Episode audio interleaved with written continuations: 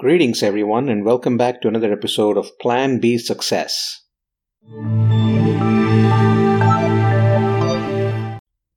The idea of freedom and growth are dear to many. Everyone wants to grow. As a business owner, professional, or a student, we always strive to make progress. We expect to do better than yesterday and the day before. Yet, from time to time, we find ourselves mired in the same mix of challenges and unable to break free, no matter the effort. Why do you think it's that way? Is the effort just not enough, or the resolve not that strong, you wonder? This is where I would like to reintroduce you to the concept of unfamiliarity and the excitement plus adventure it can bring along while nudging you on the less trodden path of growth. You see, progress doesn't come about by doing what you have repeatedly done, but by going off tangent now and then and trying again. Instead of repeatedly doing what didn't work for you, why not seek new connections, new avenues, and new means of growing your career or business? There's no harm in doing that, is there? What do you have to lose except that what you have been repeatedly trying is not working out and the outcome will not be any different unless you change one of the inputs? Seek out unlikely ways of doing things. Perhaps rope your clients in to advise on internal challenges. Though unlikely and may raise a few eyebrows, but guess what? A fresh pair of external eyes may spot something that you or your team doesn't. No matter how much you scour, each one of us tends to live in a bubble that we are comfortable in. Even when we have to step out of our self drawn boundaries, we seek out complementary contacts and known work terrain as we again hate to leave our comfort zone. Familiarity is great, no doubt. It's known to us, it's safe, and we feel at our best around what we know. As a result, we tend to ride on demonstrable success, knowledge, and expertise. But it's also here, in familiar terrain, that we often get stuck and cannot move forward to make progress when we are at our best right here.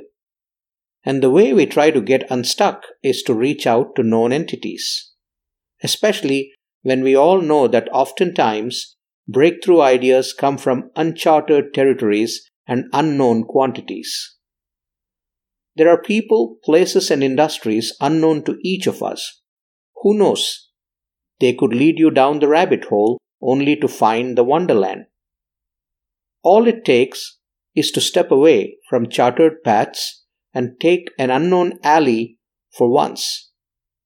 While you fear the dragon breathing fire from the darkness, it may lead you down the path of your next adventure your next growth story. So, how do we dare to adventure on less traversed paths, meet strangers, and yet seek out the light of inspiration, you might ask? How do we break free from our shackles of familiarity? Well, here are a few tips for you. The next time you're faced with a predicament you're trying to solve, don't go to the experts like you always do. Instead, go to someone you may least likely reach out to. Don't give in to your thinking of who fits the bill to help you. Let chance be in control for once. Who knows? You may be pleasantly surprised at the perspective you get.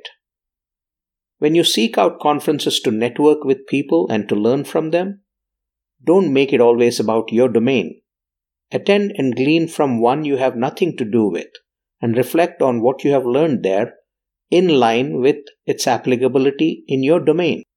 It's also an opportunity to make new friends, totally distant and different from who you always knew. When trying to tackle a challenge, seek out your answers where they are rarely sought.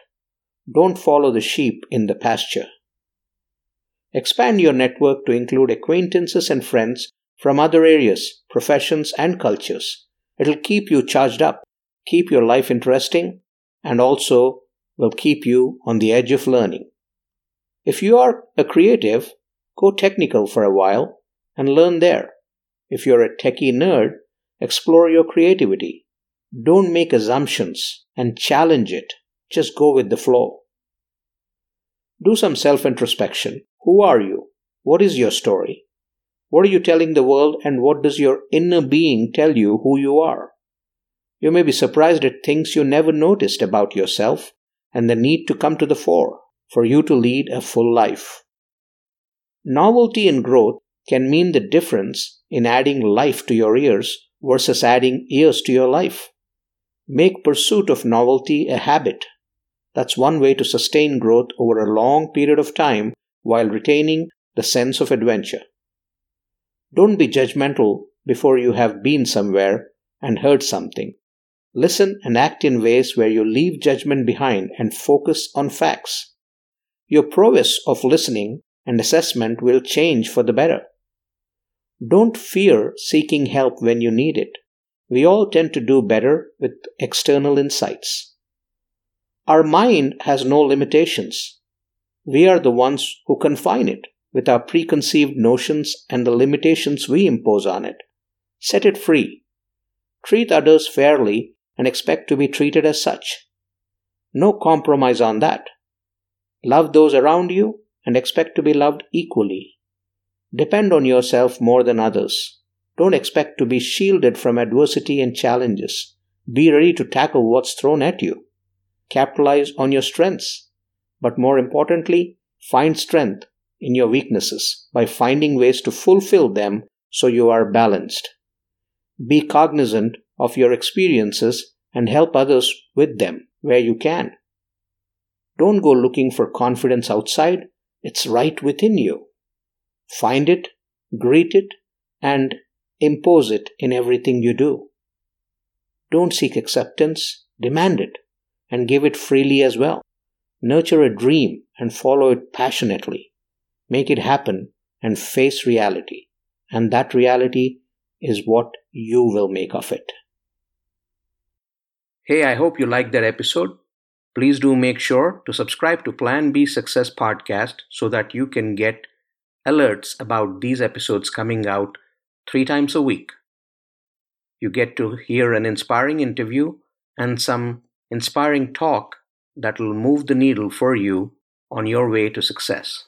Thank you very much.